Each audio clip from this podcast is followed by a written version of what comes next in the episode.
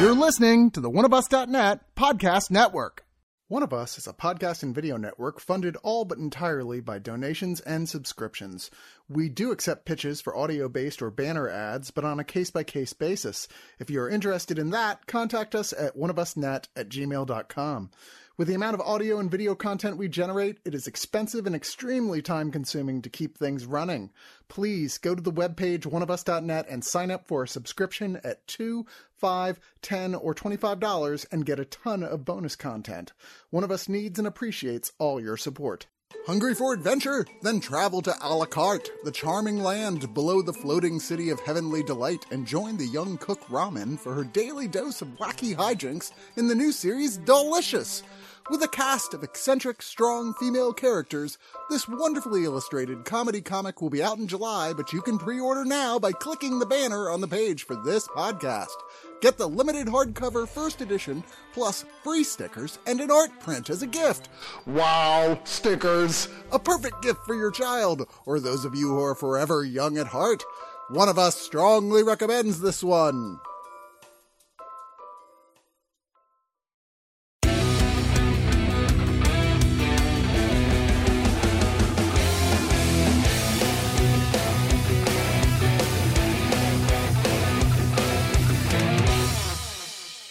Meep meep.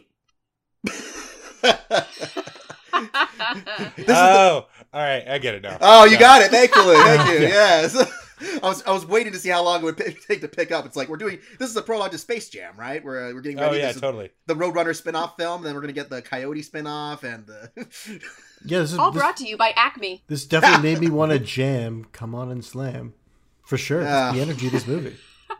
Yeah, you know, it's a great fun story about Anthony Bourdain and everything that comes with that, unfortunately. Yeah, it is the happy summer film. Yeah, we're going to try to be positive in terms of, like, our attitude, because, you know, for the most part, the life of Anthony Bourdain does have a lot of highs and good stuff about it. It just so happens that the last third of this movie talks about the very, very low that, unfortunately, was the end of his life. And it gets dark. Mm.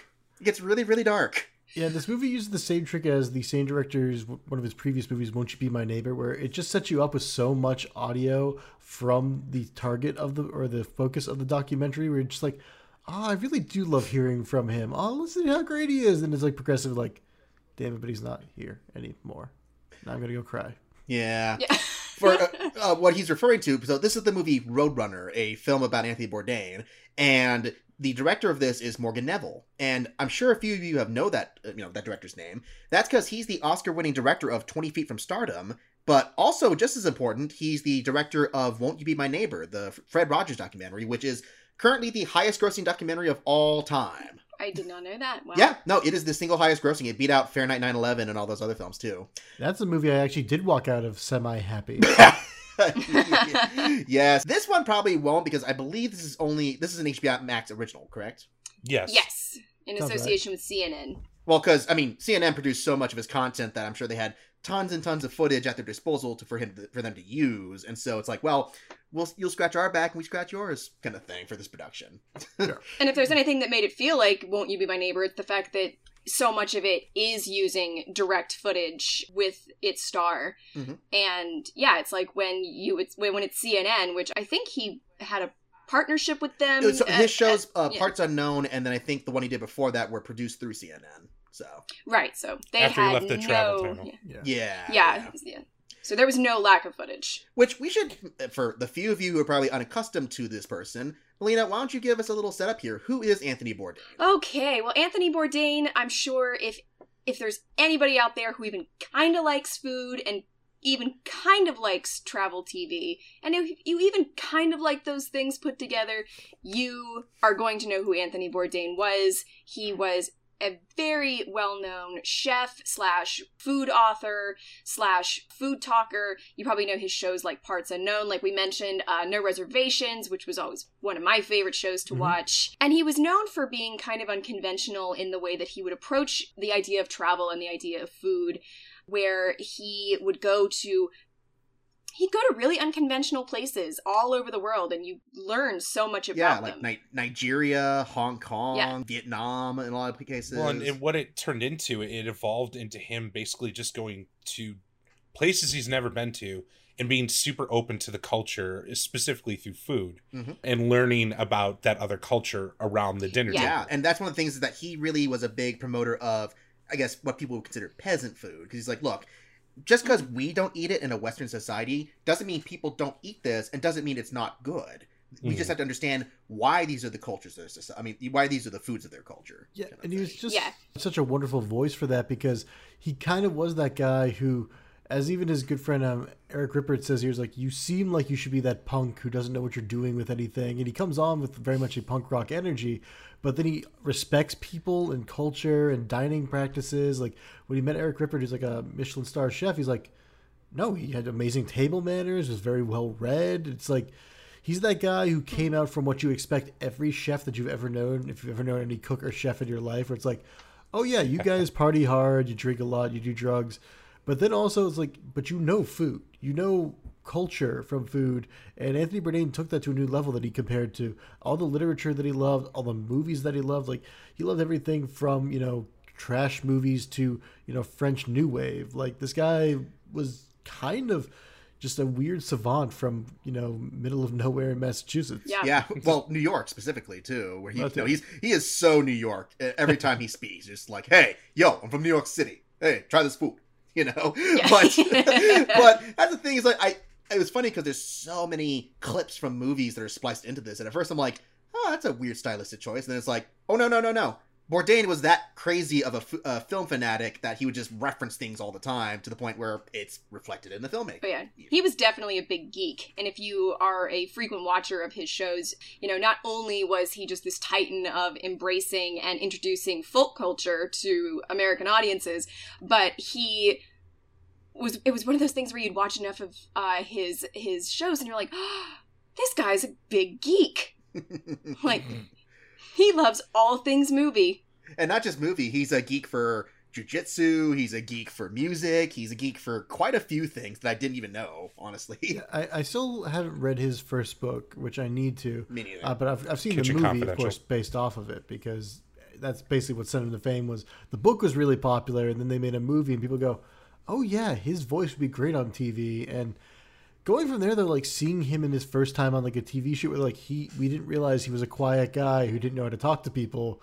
This was weird. And then basically they said, oh, but then we got him in a relaxed setting. And then he's out there like, he's literally calling, I want to do this shot, like this shot from this movie. And it's like, god damn, that, yeah, that's kind of how I picture things sometimes in my life. I'm like, let me take a photo with my cell phone. If I get it like this, it looks like this shot. It's like, and you start to see kind of how much of that geek that he was, but he was such a lovable geek where like you start to hear like the two people who were his longtime producers being like, once we got to start to know Anthony, it's like, you know, it was his show and we just kind of loved being there to like show his his personality in his show. And to like attest to like him putting himself in one hundred percent into whatever he does. You know, at first it was cooking. I still can't believe like he was a heroin addict and just quit mm-hmm. and never relapsed. That's crazy. But like yeah. he threw himself into this filmmaking world which he had never been a part of, but then once he got it, he got it, and it like snapped in place. You could definitely see that addictive personality that wants to learn everything and then expand from there. Yeah, yeah, that's the thing is that even though he, you know, there's amazing that he quit cold turkey from being a heroin addict, but you can see clearly that, and the movie kind of makes this argument that he often tried to find things to substitute that addiction, and it's like, yeah, he found healthy ways to do that. But then, unfortunately, he also found some unhealthy ways. And the movie isn't, you know, it doesn't sugarcoat it fully. It, it omits a few very key details, but it makes the point just in like, oh, no, there are some points, you know, at some of his lowest points in his life where it pretty much was like an addiction, how he was treating this thing or treating this mm-hmm. hobby that he was doing. Yeah. Almost to the point of annoyance to the people around him. They're like, stop talking about jujitsu, dang it. Yeah. Yeah, that is one of the things he went through was he apparently, like, in the latter part of his life, he did get extremely into jiu-jitsu, not only because his wife apparently was a martial artist and he kind of took off from that, but it just, it, it is one of the main things that this movie explores. Addict or not, he just kind of he had that addictive personality mm-hmm. that it's almost like a chicken and egg sort of thing, where it's like, I'm sure that, you know, him quitting cold turkey from heroin, which is one of the hardest things to do. Even a lot of his friends talk about that, saying like, you're the only person I ever knew who did that and actually never relapsed. But they even, they make the point of saying, in a way, the addiction never ended, because mm-hmm. not only did the addictive person, not only did he have to kind of, you know, steer his energy towards other things, but the fact that he probably had a very addictive personality is probably what led him to heroin, the same way that it led him to food, and the same way that it led him to jujitsu, and the same way that it led to some of his uh, relationships. Mm-hmm. You know, and that's the thing with this movie, is that compared to a lot of Morgan Neville's other films, which I've I've only seen Won't You Be My Neighbor all the way through. I've seen a bit of twenty Feet from Stardom. I kind of feel like I liked Won't You Be My Neighbor a little bit more in terms of how it's made as a movie. Not to say this one's bad. It's actually a very well put together documentary in terms of editing, sound, music choices. There's not a whole lot in terms of the construction of the film that went, oh, I've never seen that in a documentary before. It's just like, yeah, it's just a very good documentary. Yeah. I mean, what it does that they also did with Won't You Be My Neighbor, and it kind of reminds me a little bit of the Senna documentary, is this is a person who had so much recordings of him out there that there's points in this movie where there are recordings of Anthony talking that it sounds like he's talking to the audience again in this movie. Like he's reading his own voiceover in his own documentary almost. And that's intentional. I thought that was actually a really creative choice, because it also really pulls on your heartstrings if you're a longtime fan of his work, going, God damn, I miss just Anthony talking to me. Just hearing him talk about a culture or his love of this thing, or, you know, he was never shy about talking about his life in that, you know, about his wife, his kid, you know, his love of family, his, you know, parents' lineage in France, and going there with his brother and doing trips with them. And that's something that's so special to this, because, you know, I think even as a fan, you can pick up watching his show that he was kind of an addict for things. He would really go whole hog into things. And it was kind of interesting to see that from a different perspective here, seeing how the negatives of that were impacting it more than even he would describe it or show it off, because they don't ever show that he kind of is a guy who was really still quiet. Like he loved, you know, monologuing. He loved that sit, that, that old school film narration style that he had, but like he hated the public life. He absolutely detested it. And to a level that I can only think about, uh, if any of you have seen the Vampiro documentary that came out a few years ago, he may be the only other famous person I know who was like addicted to drugs, got into the family life, stopped doing drugs, and still hates being famous. Like as much as Anthony, that's the only other comparison I can ever think of. And it's, it's kind of just makes you more and more sad as you see it. Cause like this guy was really happy for a long period of his life, and just mixture of just his addictive personality and hatred for his public persona just really burned him out more than ever. I'm going to challenge, I'm going to challenge that. Cause I don't think he was ever happy. Like truly happy. He even says that. I really did expect this to be a portrait of a life, especially because he died so recently. I thought, I was shocked at how raw they went with it, because you see the people around, you know, who were so integral to his life, his producers, his, his ex-wife, his friends, and how you can tell that they're all in various stages of grief, because they're it's all so still fresh. Dealing with it. Yeah. It's still incredibly fresh. And so for them to go as deep and dark as they did, I really was shocked. But I will say, you know, there was never a point where I thought that they went salacious or exploitative with it. No. It just felt, I thought this was going to be a portrait of a life, and it's really not. It This is the study of the psychology of a person who pretty much suffered from kind of chronic loneliness for so much of their life. Always had to have something to fill that void. I really got hit hard. So I suffered from depression for like ten years now. It sucks. Him on the couch talking to a therapist, and basically saying, I don't think I can ever be happy. And like the things that he was saying completely resonated with me, to the point where like I broke down, because I have feelings like that sometimes. And when you get to the end of this movie, I mean, we all know what happened to Anthony Bourdain, but when you get to the end of the movie, like I was left crushed, because I was questioning, like, is this, is this where I'm going to end up? Not, not famous and blah, blah, blah, blah, blah, but like, in my personal life, am I going to end up like him, where eventually he just can't take it anymore? I mean, I haven't seen Won't You Be My Neighbor. I really want to. I, I missed it when it was in theaters, but I, I can already tell you that this one's going to be my favorite one, only because of the topics that, I mean, they're, they're talked about early on, but yeah, once you get into that second to third act, like it really starts to snowball into this. Like you can feel it, and it feels dark and, and just guttural and awful. It's it's a rough film, And if and if you're not in the right place, like, it could probably tear you down pretty good. But I definitely don't say, I wouldn't say, like, don't ever see it. Like, it's it's going to help you if you're ever feeling thoughts of suicide, or you're depressed, or high anxiety.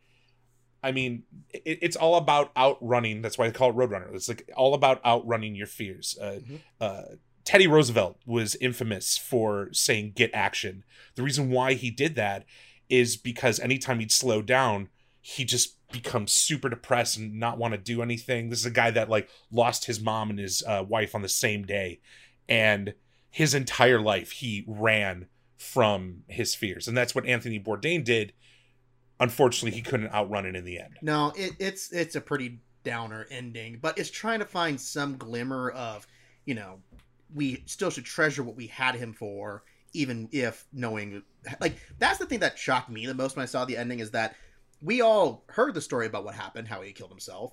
We didn't know all the details behind it, but then when you see how everyone else was still, like, as crushed as they were, the fact that they knew something that this could happen, it just sheds so much light onto the struggles he had. You know, you're just shocked by, it's like, oh, this has been something that's been a long time coming. And it's so sad that it, it, there's literally points where you can see people are like, if I just said one more thing, maybe it wouldn't have ended oh, the way it did. That was yeah. such a heartbreaker of a moment, because that is such a real part of the mm-hmm. grief process, especially when you're early in it and you're still kind of in the denial phase where you're like, if I had just said this, or if I had just done this, then maybe it would have been different. And you're like, that is someone who still has a long way to go in terms yeah. of dealing with it. And it could be years before they come to the realization it's not anybody's fault. No. no. He he ultimately took his own life. Yeah, the movie definitely makes that conclusion. Yeah, yes. yeah. Like, and, and, and not that that's being mean to him, but it was his decision. Mm-hmm. He made it. Whatever circumstances were surrounding his mindset obviously affected him, but he ultimately took his own life. Yeah. I think the point, because I, I watched this last out of all four of us, and so everybody had already said this was a gut punch of a movie, and I kind of knew it going in. Sorry. And I was, ho- no, no, no, it's good. Because uh, honestly, I was coming off a work day, and I was like, I, I know this is going to be a gut punch. I need to get to this. And I thought it was holding strong, and it really gets to a point where David Chang features prominently in this. If you don't know David Chang, you're not a food, you know, journalism and chef fan, but the man's just a wonderful ball of joy most times. And there's just one scene where he mentions where Anthony basically lashed out at him, and it just breaks him on oh, camera. Yes. And if you know David Chang, like, that just tore at my heart immediately. Where I'm like, that was brutal. Shit. As a dad, yeah, like, like that. Yeah. And then like, it, yeah, you get through the rest of the movie, and just it really the last half, like from that point on, pretty much is when it will just start tearing you down. Like, I got out of this movie, and like I basically crashed. Like I just like I I ate the like a taco that I had left for when I finished work and passed out, and woke up to my partner texting. He was like, "Hey, you watch that movie?" I'm like, "Yeah, do you, do you want to come over? I could kind of use some company." Like it was, Aww. and I'm, I'm not I'm not I'm one of those people who's been lucky enough to not suffer from depression, which I don't know how, but seriously, just like that was a night where I'm like, I just need someone else here to, you know, take my mind off that for a little bit, because it, it it hurts, especially again with such a public person that was in my life. Like I remember watching all through high school, college, and past that his shows, and then being like kind of a ritual almost, and his voice just being kind of one of those things that brought culture and, you know, some joy and some relaxation after some of my own stressful times. So yeah, really. That hurt. Was always the draw of him, and what people, you know, loved so much about him and made you feel like you had a relationship with him.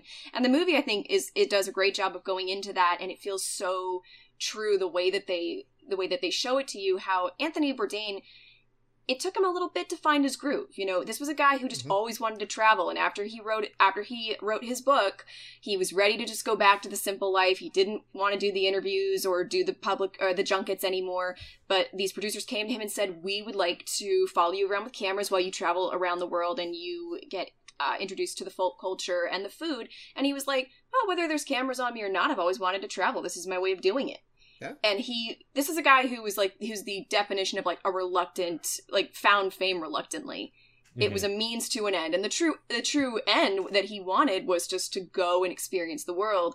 And every time you watched those shows, that's what you loved about it, because you felt like you were going with him, and that you were oh, yeah. learning so many great things about these places that the media at the time and now just totally ignores.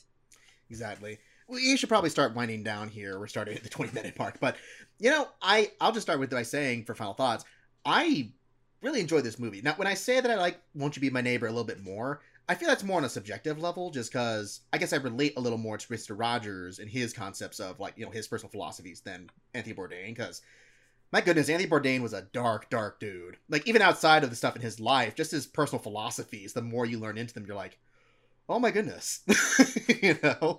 But but that's what makes it so fascinating, because I didn't know that. I didn't know that at all really going into this movie. And I feel like the purpose of a good documentary is that I should learn something by the end of it. And I felt like I learned a lot from this documentary. It's it's overall really well put together. It's got great music choices. Like, it freaking, it ranges from music from the Queens of the Stone Age to samples from Hereditary at points where I'm like, oh, I know that tune. Why do I feel so depressed and anxious right now?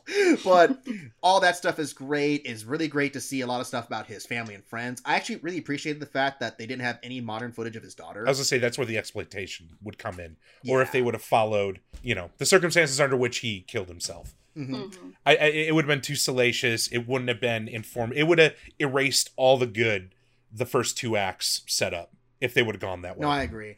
I will say, though, I guess I kind of alluded to this before we started recording, that there's some things they very clearly avoided in the third act, particularly with, you know, we just got to mention that Asia Argento does feature prominently into the last part of his life. And we know things about Asia Argento, which is why she's not in a lot of stuff anymore. Let's just say that.